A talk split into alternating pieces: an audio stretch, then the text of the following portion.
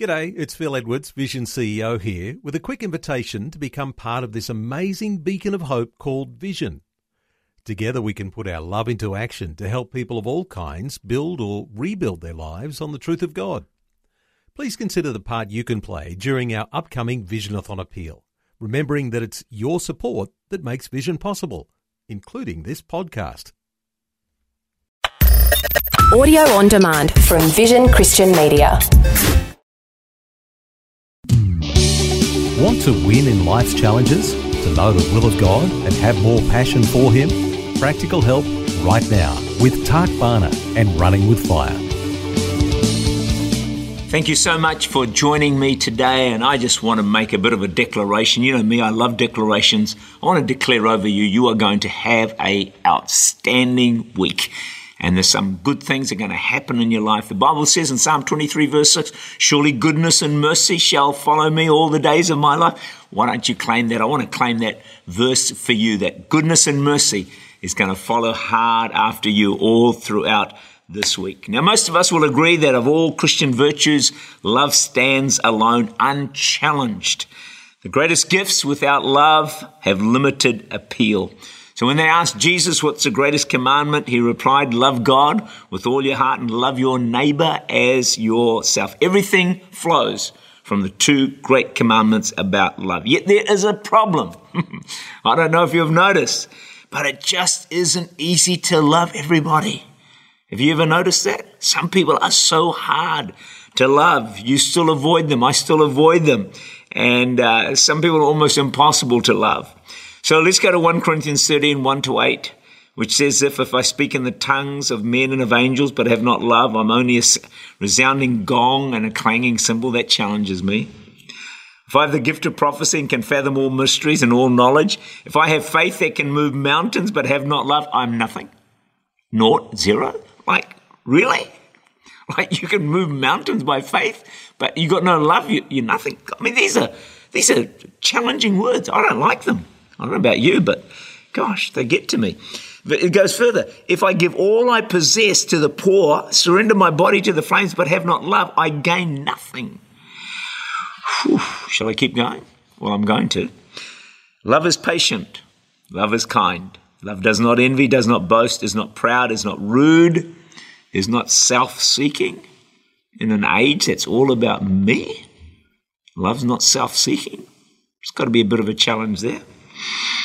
It's not easily angered. It keeps no record of wrongs. That record you've got of that person that did that thing to you a while ago, get rid of it. Love keeps no record. No record. It's not even sort of hidden away in a corner of your mind that, you know, only once a year you think about. No, this is no record. Um, love does not delight in evil, but rejoices in the truth. It always protects, always trusts, always hopes, always perseveres. Love never fails. The thing I find challenging about the Bible. It's kind of everything's extreme. Like love never fails. Like give us a break. You know, maybe love fails sometimes. No, no, love never fails. And uh, you know, it, it it always rejoices with the truth. It all, always trusts. Hmm. Okay. So we read love is patient, does not envy. So, you know, once I read through that, I'm kind of almost ready to give up, but, but I can't because, hey, it's in the Bible and I've got to try and develop some of this stuff in my life. So the challenge for all of us and the challenge for me is to grow in love. And I think that's the way approach we've got to take. I mean, that standard there is kind of out there, but we've got to work towards it. If that's a goal, we're here. We just got to try and step up towards it and uh, pray for it on a regular basis. Uh, because if we can do that, few things are going to make you feel better or closer to God than being a more loving person. God is love, so we're lovers. God is.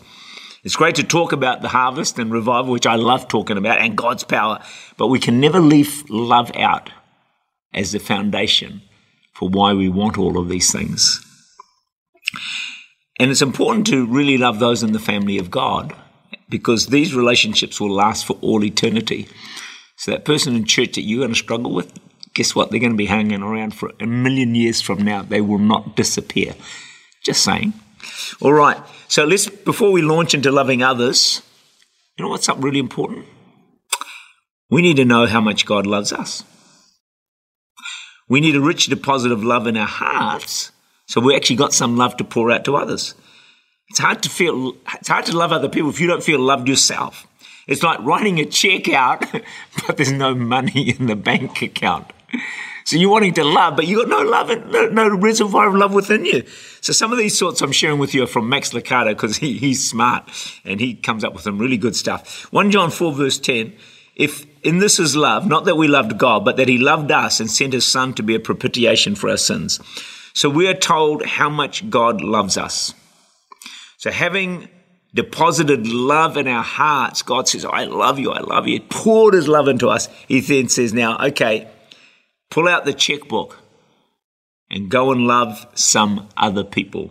1 John 4:11 Beloved if God so loved us we ought to love one another.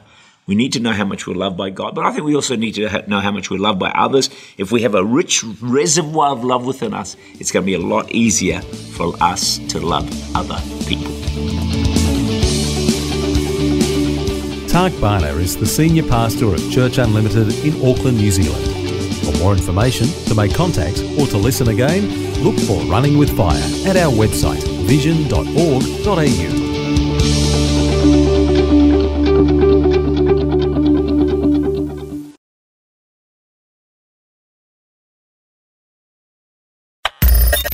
Thanks for taking time to listen to this audio on demand from Vision Christian Media.